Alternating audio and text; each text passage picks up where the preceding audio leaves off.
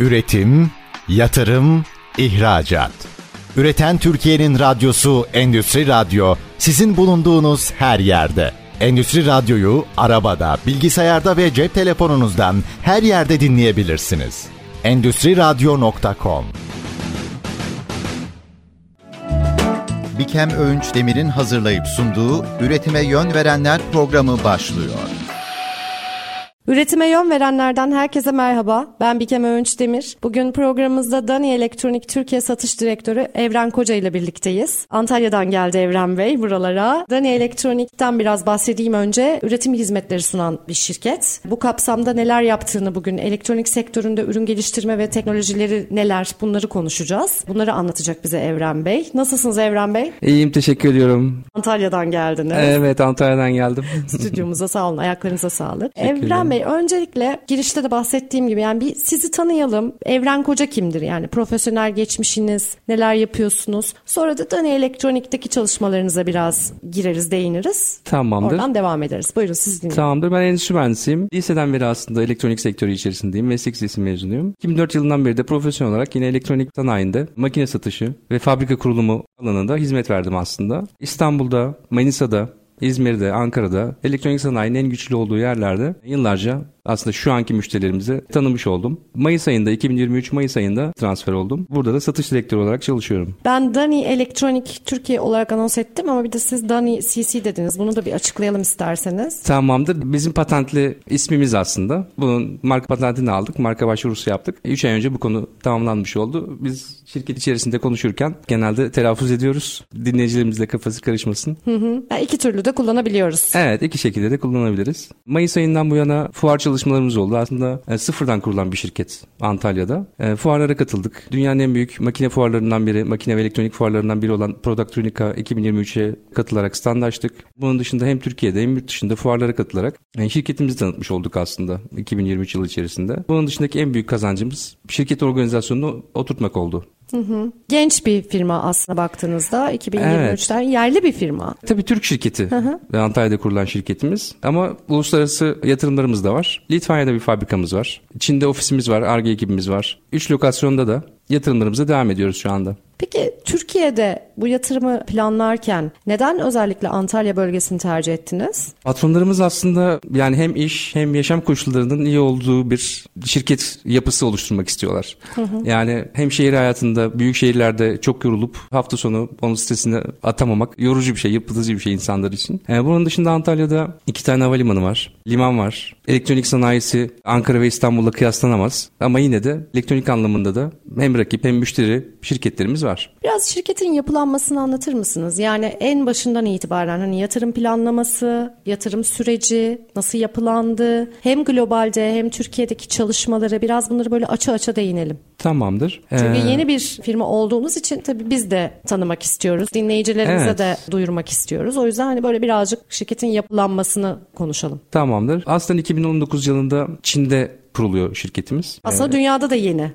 evet dünyada da yeni. Çok eski bir firma değil. Tabii ki patronlarımızın elektronik geçmişi var. Bu yüzden zaten yine tecrübeli, piyasada bilinen insanları transfer ettiler, getirdiler. 2019 yılında Çin'de ARGE ve alma ofisi olarak kuruluyor. Elektronik sektöründe iş yapmaya başlıyorlar. 2022 yılında hem Litvanya'da hem Antalya'da fabrika yatırımlarına karar veriliyor. Ve bunlar tamamlanıyor aslında. 2022 yılında Antalya'daki fabrikada bitmişti. E şimdi Litvanya'daki fabrikayı da geliştiriyoruz, yatırımları artırıyoruz. Aynı şekilde Çin'de bir fabrika daha kuruyoruz. Hedefimiz bu yıl sonunda hem Litvanya'daki hem Çin'deki fabrikanın açılışını yapmak olacak. Antalya'daki lokasyonumuzda bir tane üretim hattı var şu anda. Burada da iki üretim hattı yatırımını bu yıl içinde tamamlıyoruz. Siparişlerini verdik hatta bekliyoruz onları. Genel anlamda hedefimiz uluslararası piyasalarda iş yapmak. Burada hem Litvanya, yani Litvanya'yı kullanarak Avrupa'da Çin ofisimizi kullanarak uzak doğuda müşteriler kazanıyoruz. Birçok fuara katılıyoruz. Hem ziyaretçi hem katılımcı anlamında. Bunun dışında en büyük gücümüz bizim tabii ki ARGE faaliyetleri.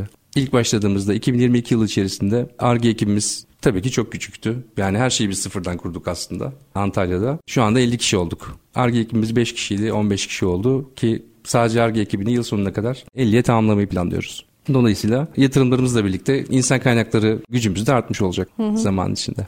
O zaman biraz böyle hızlı, agresif demeyeyim ama hızlı bir büyüme süreci Evet. içindesiniz Hem müdürlerimiz yani. hem müdürlerimiz hem çalışanlarımız gerçekten genç ve yetenekli arkadaşlar. Tabii ki şirket hedeflerine uygun olarak büyümenin de hızlı olması gerekiyor. Bu yüzden yatırımları da hızlı yapıyoruz, hızlı kararlar alıyoruz ve bunların tüm yatırımlarında siparişler de tabii ki örtüşmesi gerekiyor. Yani bu yüzden hem satış olarak hem diğer departmanlar olarak her şeyi planlayıp hazırlıklı olmak istiyoruz. Şimdi Türkiye'de 2022'de tesis bitiyor. Doğru hatırlıyorum, doğru aktarıyorum. Doğru. 2023'te de hani faaliyetlerinize başlıyorsunuz ama aslında 2019'da Çin'de. Yani baktığımızda aslında 5 senelik bir geçmişi olan bir şirketten, firmadan bahsediyoruz. Doğru. Peki nasıl bir misyon üstlendiğinizi düşünüyorsunuz? Çünkü 2009'dan bu yana 5 senede dünya enteresan şeyler de görmedi değil yani. Evet evet. Oradaki değişimlere ayak uydurmak tabii ki önemliydi. O yüzden aslında biraz da diversification yapmış olduk. Çeşitlendirme yapıyoruz. Şu anda 3 ülkede faaliyetlerimizi, yatırımlarımızı artırmaya çalışıyoruz. Ama belki yakın gelecekte Orta Doğu'da bir fabrikamız olacak. Dubai olabilir. Ve belki Afrika'da olacak. Dünyadaki siyasi ve politik gelişmeleri de takip ediyoruz. Bu yönde stratejik kararlar alabiliyoruz. Elektronik sektörüyle ilgili değerlendirmeleriniz neler peki? Yani nasıl bir konumda Türkiye sizce bu sektörde? Türkiye'de e, potansiyelin çok daha fazla olduğunu düşünüyoruz aslında. Ve misyonlarımızdan biri de ARGE faaliyetleriyle biz üretimi birleştirdik. Yani biz sıfırdan yeni bir ürün tasarlayabiliyoruz. Hem elektronik hem mekanik tasarımını hem yazılımını kendimiz yapıyoruz, prototipleri üretiyoruz ve seri üretim aşamasına geçtiğimiz zaman da sadece elektronik anlamda değil tüm mekanik altyapısını, son montajını, tüm testlerini, paketlemesine kadar her şeyi tamamlayıp müşterilerimize teslim ediyoruz. Türkiye'deki açık biraz piyasanın uluslararası alanda faaliyetlerin az olması diyebilirim. Biz burada bunu tamamlamak istiyoruz aslında ve en önemli konu bizim için geliştirdiğimiz tüm projelerde, tüm tasarım projelerinde doküman transferi yapıyoruz. Yani burada geliştirdiğimiz ürünün tüm kaynak kodlarını, tüm şematiğini, tasarımını, her şeyini bizim müşterimize teslim ediyoruz. Müşterilerinizden biraz bahsedelim mi? Yani hizmet verdiğiniz alanlar, müşterileriniz, hedef kitleniz kimler? Kimlerle daha çok iş yapıyorsunuz? Nasıl bir yolculuğunuz oluyor müşterilerinizle? En başından aslında 3 farklı ülkede bulunmanın vermiş olduğu bir avantaj diyebilirim. E, Çok farklı projeler yapabiliyoruz. Otomotiv sektöründe de varız. Hem tasarım hem üretim anlamında. Ee, Endüstriyel elektronik projelerimiz var. Araç takip cihazlarını örnek olarak verebilirim. Yani isterseniz sektörleri anlatayım önce. Evet, evet Sonra ürünleri sonra da ürün ve çözümlere geçeriz. birazcık Aynen. geçeriz. Endüstriyel elektronik projelerimiz var.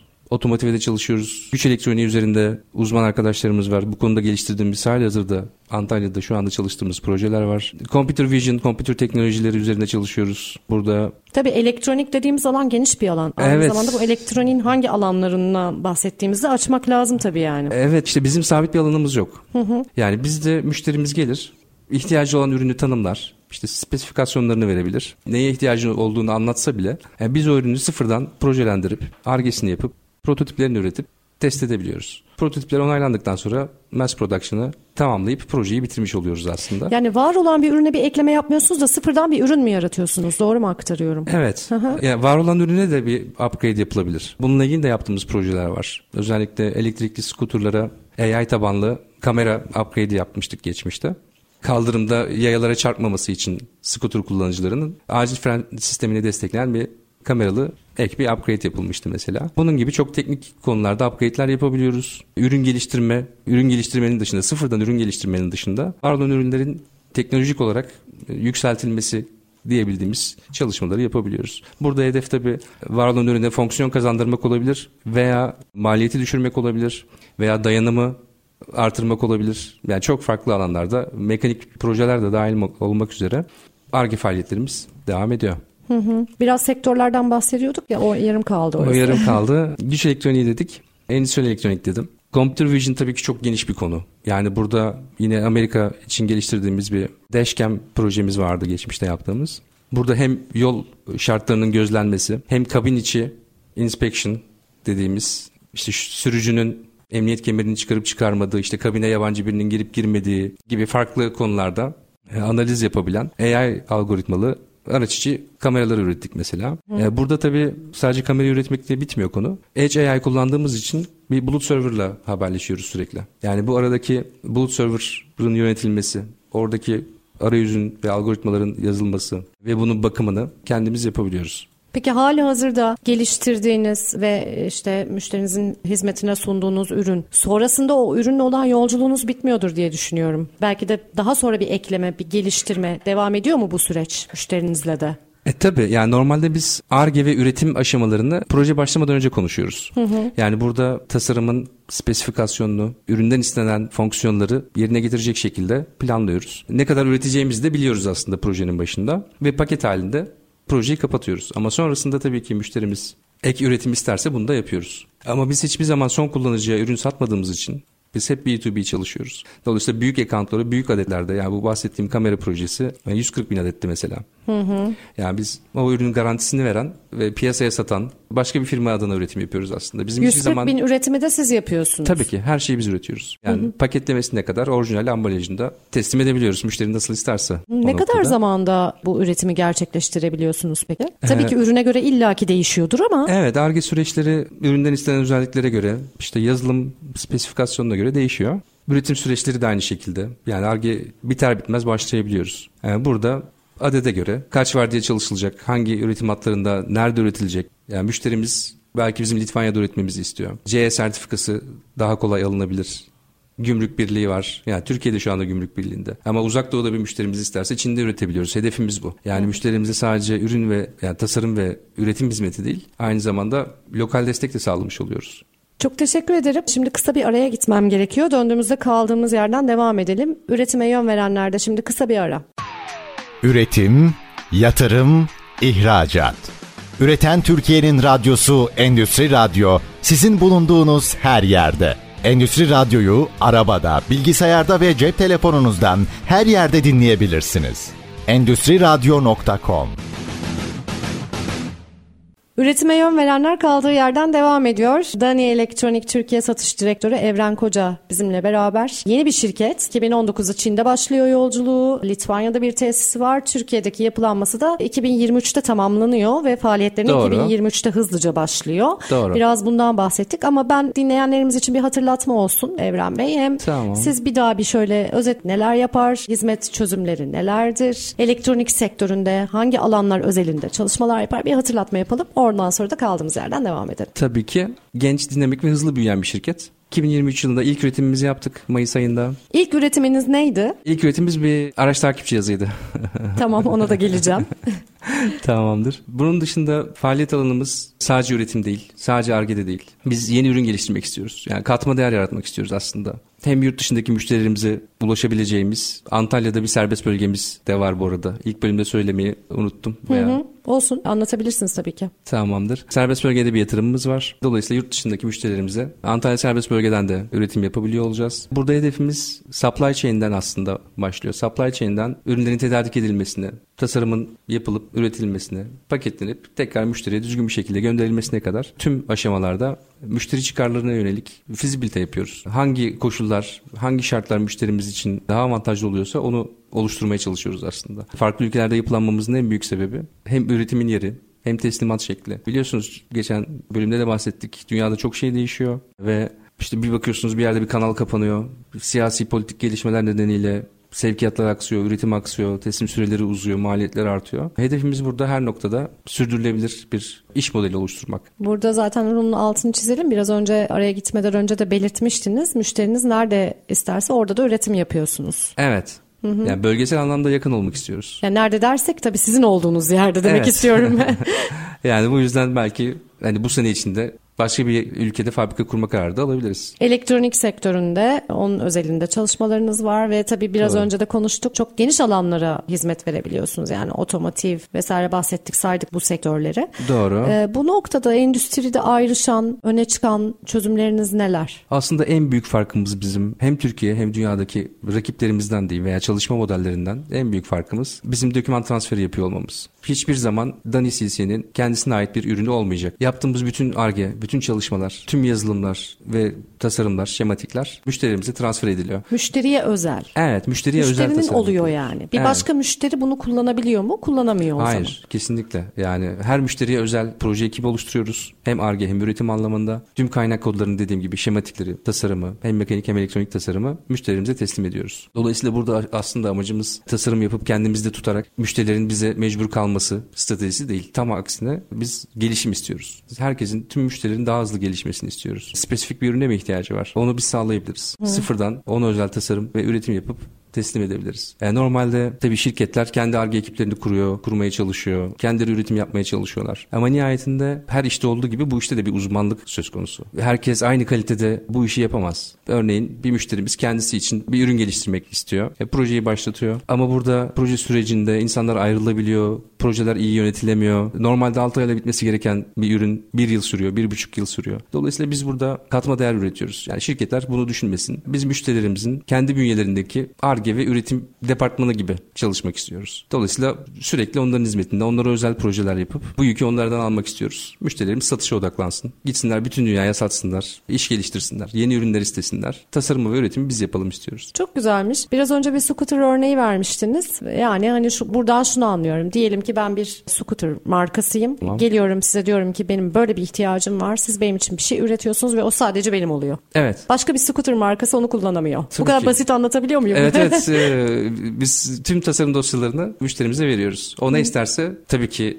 teknolojik anlamda mümkün ise günümüz teknolojisinde onu üretiyoruz ve teslim ediyoruz. Dolayısıyla müşterimiz kendi odak noktası olan satış, pazarlama faaliyetlerine daha fazla kaynak harcayabilir. Hı hı. Yani daha hızlı proje geliştirebilir bizimle ve bunun garantisini de vermiş oluyoruz tabii ki. Peki dediniz ki 2023'te ilk ürettiğimiz şey araç takip cihazı dediniz. Evet. Bu araç takip cihazı sizin ürettiğiniz araç takip cihazının farkı, özelliği, ayrışan yanı ne mesela? Çünkü araç takip cihazları var. Yeni bir fikir olarak ne sunuyordu? E, tabii ki fikir bizden gelmiyor burada Hı-hı. aslında. Fikir Hı-hı. her zaman müşteriden gelir. Hı-hı. Yani biz e, müşterimiz ne istiyorsa bizden onu yaparız. Burada tabii ki sahip olduğumuz tecrübeyle maliyeti artırmadan yapabileceğimiz iyileştirmeleri tabii ki öneriyoruz. Zaten amacımız o. Geçen sene ürettiğimiz proje Litvanya projesiydi. Hı-hı. Aslına bakarsanız. Arge'yi ortak yapmıştık söz konusu müşterimizle. Teknolojik anlamda e, bulut yönetim sistemleri kullandık orada. Araçların, filonun yakıt verimliliğinden tutun. Eğer tabii ki istenirse deşken bağlantısıyla birlikte içeride ne olup bittiği, aracın durumu gibi birçok konuda hem aracın bulunduğu yer hem aracın durumuyla ilgili birçok bilgiye sahip olabiliyor müşterimiz. Şimdi biraz da şeye gelelim. Antalya'dan Antalya'daki tesisinizden biraz bahsedelim. PCBA tesisi. Doğru. Doğru. Doğru telaffuz ettim.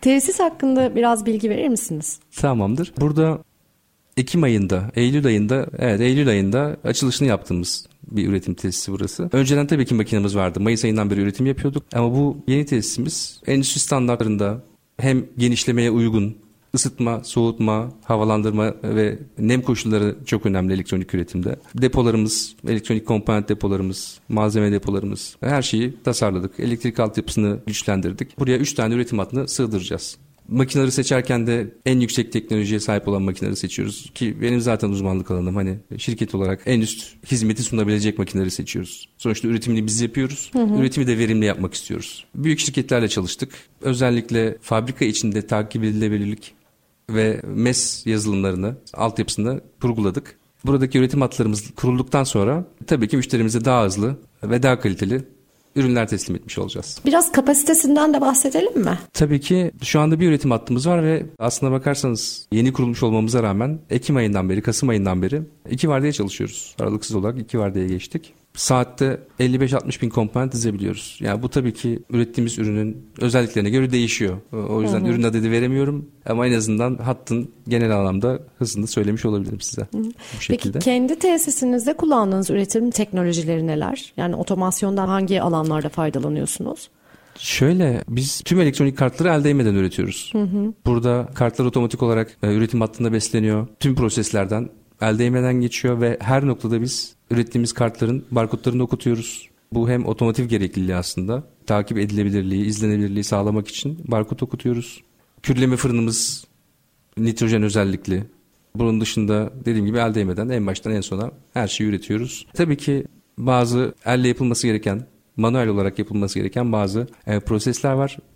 Bu konuda da yatırımlarımız sürüyor. Hı hı. Biz her noktada yaptığımız işi kaydediyoruz ve gelecekte bu ürün e, sahadan bize döndüğünde bu ürünle ilgili biz ne işlem yapmışız her şeyin raporunu verebiliyoruz. Geliştirdiniz bir ürünü, teslim ettiniz. Biraz önce de söylemiştiniz zaten B2B çalışıyorsunuz son kullanıcıya değil ama daha sonrasında bunun bu sistemlerin yani sunduğunuz ürünlerin, sistemlerin bakım, onarım vesaire gibi ihtiyaçları oluyor mu? Oluyorsa bunlar nasıl çözülüyor? Tabii burada bakım onarım sorumluluğunu normal müşterilerimiz kendi üstleniyor. Kendi organizasyonları oluyor genelde. Ama bizim tabii verdiğimiz standart garantiler var. Eğer müşterimiz bizden böyle bir şey talep ederse bunu da yıllık sözleşmeyle tabii ki yerine getiriyoruz. Bu yeni ürün geliştirme sürecinde müşterinizin talepleri doğrultusunda geliştiriyorsunuz ya bu elektronik ürünleri. Doğru. Olurları olmazları açısından neler söyleyebilirsiniz? Yani size müşteri öyle bir taleple gelir ki ama siz onu başka bir şeye ikna etmek zorunda kalabilirsiniz. Ne demek istediğimi doğru ifade edebildim Anladım. mi şu anda? Tabii. Örneğin bir müşterimiz sonuçta bu elektronik kartların çoğu bir kutuda duruyor. Ama bazen öyle bir tasarım isteniyor ki söz konusu kartın o kasaya sığması mümkün olmuyor. Ama tabii kasada dışarıdan görünen ve diğer komponentlerle uyumlu olması gereken bir büyüklüğü var. Yani müşterimiz de bunu değiştiremiyor. İşte orada orta yolu bulmaya çalışıyoruz. Çok basit bir örnek vermiş olabilirim ama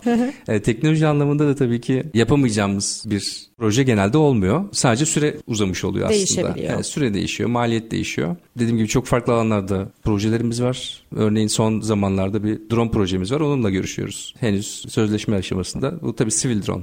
Onunla ilgili spesifikasyonları konuşuyoruz. Bunları değerlendiriyoruz. Neleri yapabiliriz, neleri yapamayız veya en azından neleri belirlenen sürede yapamayız. Bunları ARGE ekibimiz değerlendiriyor. Proje ekibimizle birlikte müşteriyle görüşmeleri devam ediyorlar. Şimdi birazdan bir araya gideceğim. Gitmeden önce böyle bir giriş yapalım. Elektronik sektörüne yani sizin hizmet verdiğiniz sektörde kalite standartlar açısından neler söylersiniz? Belli bir çerçevelenmiş tarafların var mı? Neler? Tabii tabii.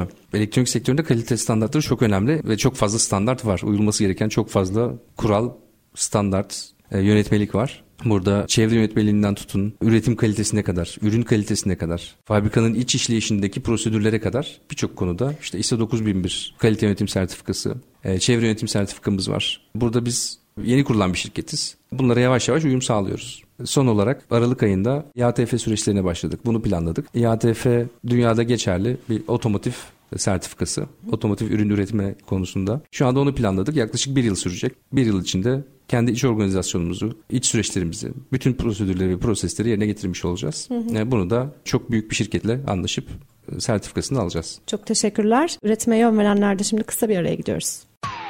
Üretim, yatırım, ihracat. Üreten Türkiye'nin radyosu Endüstri Radyo sizin bulunduğunuz her yerde. Endüstri Radyo'yu arabada, bilgisayarda ve cep telefonunuzdan her yerde dinleyebilirsiniz. Endüstri Radyo.com Üretime yön verenler devam ediyor. Dani Elektronik Türkiye Satış Direktörü Evren Koca bize şirketi anlatıyor. Yeni bir şirket çünkü. Tekrar edelim bunun Aynen. için. 2023'te Türkiye'de faaliyetlerine başladı ama öncesi de aslında çok eski değil. 2019'da Çin'de başladı. Hemen bahsedeyim. Doğru. Antalya'da Türkiye'deki yapılanması. Neden Antalya'yı tercih ettiğinizi ben sormuştum. Bunun özel bir sebebi de var tabii ki. Bölgenin bölgenin seviliyor olması da. E, tabii yani yaşam şartları da bizim için çok önemli. Yani insanların sadece çalışıyor olması değil, mutluluğu da çok etkili. İnsanlar daha verimli, daha performanslı, daha mutlu çalışıyorlar. Elektronik alanının çalışmalar yapıyor Dani Elektronik. Ürünlere fonksiyon katma. Elektronik ürünlere Evet. fonksiyon katma yönü çok güçlü. Bunlardan bahsettik geniş geniş biraz önce. Şimdi ben tekrar hatırlatma olsun. Bu Antalya'daki tesisle ilgili biraz konuşmak istiyorum. PCBA tesisimizden E, doğru. bahsedelim. Neler tesis birazcık tekrar bir anlatalım. Bir de neler hedefliyorsunuz bu tesisle? Tamamdır. Şirketimizin aslında en büyük hedefi yani sadece amacımız satış yapıp hani ciroyu artırmak tek başına değil. Biz çevresel faktörleri hem supply'larımızı geliştirmek istiyoruz. Hem müşterilerimize değer katmak istiyoruz. Antalya'ya da değer katmak istiyoruz. Burada Antalya'daki sanayinin gelişmesine çok büyük katkılarımız olacağını düşünüyorum. Bunun dışında Türkiye'de de hedefimiz Türkiye'nin en iyi tasarım ve üretim şirketi olmak. Sadece Türkiye değil Avrupa'da da biz çok iddialıyız. Bu yüzden uluslararası alanda çerçevede yatırımlarımızı planlıyoruz. Dünyanın her yerinden biz proje almak istiyoruz. Zaten alıyoruz ama bunları çok daha fazla artırmak istiyoruz. Bu yüzden Antalya'da şu anda bir üretim hattımız var. İki ay içinde üçe tamamlamış oluyoruz üretim hatlarımızı. Yıl sonuna kadar da 3 hat daha sipariş vereceğiz. Toplamda Antalya'da 6 hattımız olacak. Çin'de 6 üretim hattı planlıyoruz. Tam onu soracaktım. Çin'de ve Litvanya'daki Evet. üretim hatlarınızda Türkiye'den farkı ne hani kapasite olarak? Şu anda Litvanya'da Yeni bir bina alındı. Yatırımlara başlıyoruz orada da. Orada satış ve satın alma ofisimiz vardı. Proje ekibimiz vardı. Üretim de yapmak istiyoruz Litvanya'da tabii ki. Orada dört hat planlıyoruz. Çin'de ARGE ve satın alma ekibimiz var. Oraya da üretim tesisi görüşmelerini yapıyoruz şu anda. Orada da yatırımımız bu sene yapılacak. Orada da hedefimiz 6 üretim hattını kurmak. Yani toplamda bu yıl sonuna kadar 16 adet üretim hattı planlanıyor. İş hacmimiz de buna uygun, satışlarımız da orantılı bir şekilde bu yatırımları tabii ki sürdüreceğiz. Evren Bey bu elektronik sektöründe biz kalite ve standartları konuşuyorduk. Onu e, Doğru. geri döneceğim. ATF sertifikasıyla ilgili de daha derin detaylı bilgi vermek istiyorum ama elektronik üretim teknolojilerini hiç konuşmadık. Önce elektronik üretim teknolojilerini biraz konuşalım. Bu teknolojiler hakkında bize biraz bilgi verin. Sonra da işte bu teknolojilerin standartlarına geri dönelim. Tamamdır. Elektronik üretimde sadece bir ürünü üretmek değil, bunu takip etmek de gerekiyor, bunu izlemek gerekiyor. Üretimde aksayan noktaları tespit etmemizi sağlıyor bu. Sürekli olarak verimliliği artırıp kalite standartlarını güncelleyip müşterimize çok daha maliyeti düşük ürünler aslında üretmiş oluyoruz. Burada her zaman biz teknolojiyi kullanıyoruz. Yakın bir zamanda duyuracağız. Normalde her şirket ERP yazılımı kullanır. Bizim bu konuda çözümümüz biraz daha farklı olacak. Her şeyi biz kendi içimizde takip ediyor olacağız. Uçtan uca üretim evet. dersek ne dersiniz peki? Tabii yani bizim hedefimiz elektronik sektöründe sadece söz konusu ürün elektroniğin değil plastiğini de biz üretiyoruz, temin ediyoruz. E, tüm mekanik, elektromekanik tasarımları da biz yapıyoruz. ARGE ekibimizde mekanik tasarım yapan iki arkadaşımız var. Burada ürünle alakalı her şeyi vidasından kablosuna, plastiğinden metaline kadar biz temin edebiliyoruz. Özellikle Çin bu konuda bize Çin ofisimiz çok destek oluyor. Yani hmm. insanların Çin'e bakışı farklı olabilir ama biz burada gerçekten Çin'deki pazara hakimiz. Neyi nereden alacağımızı çok iyi biliyoruz. Supply'larımızı, tedarikçilerimizi denetliyoruz. Bazen öyle bir proje geliyor ki elimize çok özel işlenmiş bir metal yüzey var veya dokunmatik panel var ama simetrik değil. Asimetrik bir do- dokunmatik panel. Global tedarikçilerden bulamayacağınız bazı ürünler olabiliyor. Biz bunu Çin'de hem çok yüksek kalitede hem en uygun fiyata ürettirebiliyoruz. Hmm. Sadece bize özel olmuş oluyor o üründe. Hı hı. Koordineli bir süreç söz konusu. Yani e, talep illa Türkiye'den geldi diye Türkiye'de üretilmek zorunda değil. E, Buna Çin yetişebiliyorsa, parça... Çin'de Litvanya yetişebiliyorsa Litvanya'da da üretim yapılabiliyor. E, tabii yani burada tedarikçileri kullanıyoruz tabii ki. Hı hı. Yani her şeyi biz kendimiz üretmiyoruz. Biz burada supply chain'i kullanarak elektronik haricindeki parçaları adetler yüksekse Çin'den müşteriye özel, bu projeye özel olarak getirtebiliyoruz, getiriyoruz. Bu da tedarik bu da tedarik zinciri yönetimi uzmanlığı kısmına giriyor herhalde. E, tabii. Doğru mu aktardım? E, tabii tabii bizim sadece içinde 25 tedarik zinciri uzmanımız var. Dolayısıyla bu konu çok önemli. Yani satın alma tedarik zinciri tek başına bir projeyi berbat edebilir veya kurtarabilir. Şimdi tekrar o buradan kalite ve standartlara geri dönmek istiyorum. Daha önce kaçırmış, dinleyememiş olanlar varsa da hatırlamış olurlar. Burada biz çevre yönetmeliğinden de bahsettik. Bu standartları, sektörünüzdeki kalite standartları anlatır mısınız? İATF'nin açılımı nedir? International Automotive Task Force. Hı hı. Aslında otomotiv üreticilerinin bir araya gelip oluşturdukları bir standartlar bütünü diyebiliriz. Neler söylüyor bu standartlar? Bu standartlar bize satın almadan üretime, proje yönetiminden, üretim sırasında operatörün yaşadığı bir, gördüğü bir sıkıntının yönetimine kadar. Yani birçok konuda her şeyin yazılı, kayıtlı olmasını istiyor. Aldığımız komponent bir ürün neme duyarlı olabilir. Bunun satın almadan bizim depomuza getir tedarikçiden bizim depomuza getirilmesine, depodaki saklama koşullarının kayıt altında alınmasına, bunun üretime aktarılması, üretilmesi ve üretilen kartın da aynı standartlarda işlem görmesi ne kadar her şeye aslında müdahale ediyor. Yani Hı. her şeyi yönetiyor. Çünkü otomotiv sektöründe üretim yapmak gerçekten önemli ve ciddi bir konu. Bu direkt otomotiv sektörüne özel bir sertifika. Bu sadece otomotiv sektörüne Hı. özel bir sertifika. Dediğim gibi bu konuda yol haritamızı çıkardık. Danışman firmalardan danışman bir firmayla da çalışıyoruz şu anda. Denetimlerimiz de bu yıl sonunda olacak ve süreci tamamlamak üzere tüm planlarımızı yapmış olduk. Gün sonunda bu sertifikayı almış olmanın avantajları ne olacak o sertifika sahibine? Sonuçta bu bizim zaten otomotive yaptığımız üretim var. Hı hı. Ve hani otomotive çalışmayan bir firmanın İATF tabii ki alması çok mantıklı olmuyor. İATF almak aslında şirketlere vizyon kazandırıyor yani. Biz bu şekilde düşünüyoruz. Bizim hedefimiz var. Bizim büyük hedeflerimiz var. Yani bunlara ulaşmak için gerçekten en üst düzey kalite sertifikası alması en zor ne varsa biz onu hedefliyoruz. Hedefimiz sadece almak değil, buna uygun bir altyapı oluşturmak. Tüm sistemimizi biz buna göre kurgulamak istiyoruz. Şirket içinde kullandığımız yazılım, e, proje yönetim yazılımlarına kadar tüm süreçlerimizi hem üretimi hem satışı hem satın almayı geliştirmek istiyoruz. Çok üst düzey kalite standartlarına uygun bir altyapı, bir organizasyon kurguluyoruz aslında. Piyasada tabii ki çok şirket var baktığınız zaman ama hı hı. herkesin gitmek istediği yön farklı olabiliyor. Biz yüksek standartlar ve katma değerli projeler üzerinde çalışmak istiyoruz. Bir de çevre yönetmeliğinden bahsettiniz. Ona da değinelim. O çevre yönetmeliği neler diyor? Çevre yönetmeliğinde tabii ki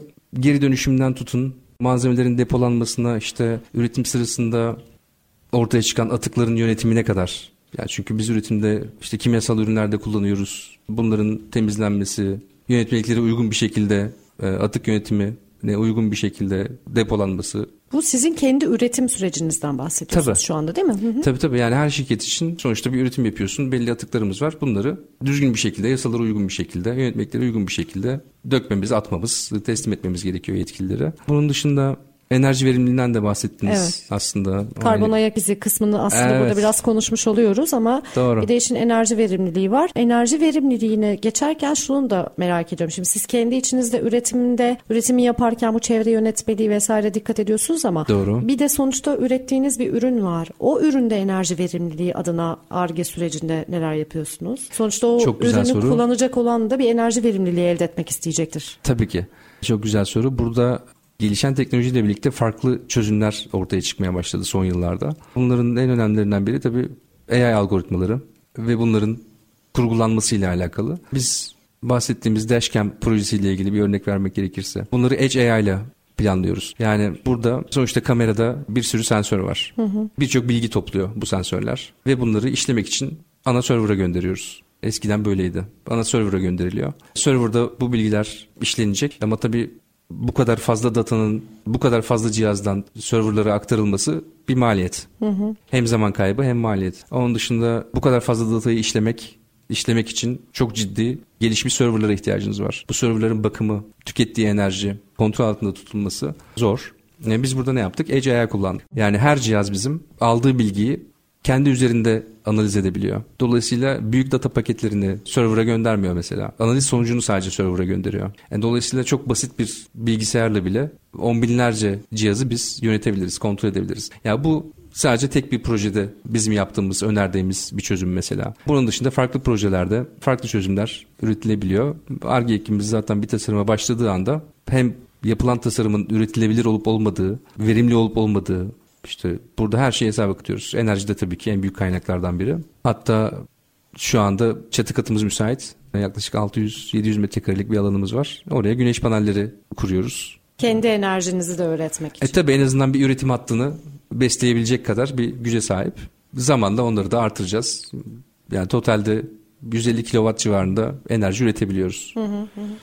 Bu panellerle. Peki teşekkür ederim. Ben bir de son olarak global büyüme hedeflerinizi öğrenmek istiyorum. Ya Hem globalde Tamam. yatırım ve büyüme hedefleriniz neler hem de işte 2024'e dönük hedefleriniz neler sonra programımızı kapatacağız. Tamamdır. Burada bizim en büyük hedefimiz dediğim gibi müşterilerimizle partner ilişkisi içinde çalışmak. 2024 yılı içerisinde yani biz hala yatırım fazında olan bir şirketiz. Üretim hatlarımızı geliştireceğiz. Farklı teknolojilerle çok farklı ürünleri üretebilir hale gelmek istiyoruz. Geleceğiz. ARGE ekibine çok ciddi yatırım yapacağız. Yapıyoruz hala. Yıl sonuna kadar 50 sadece 50 mühendis olsun istiyoruz. Tabii buna uygun projelerle birlikte onları beslemek istiyoruz. Hem Türkiye'de çok ciddi katkılar, çok ciddi hizmetler sunacağız. Hem dünyada, Avrupa'da gerçekten adımızdan söz ettireceğimizi düşünüyorum. Çok teşekkür ederim Evren Bey. Keyifli bir oldum. sohbet oldu. Antalyalardan buralara geldiniz. Ayağınıza sağlık. çok sağ olun. Çok memnun oldum ben de. Şimdi artık programımızın sonuna geldik. Söylemek istediğiniz son bir cümleniz varsa alayım. Herkese teşekkür ediyorum beni dinlediğiniz için. Başarılı bir yıl olsun hepimize. çok sağ olun. Peki çok teşekkürler. Üretime yön verenlerin bugünlük sonuna geldik. Bir sonraki programımızda yeni konu ve konuklarımızla görüşmek üzere. Hoşçakalın.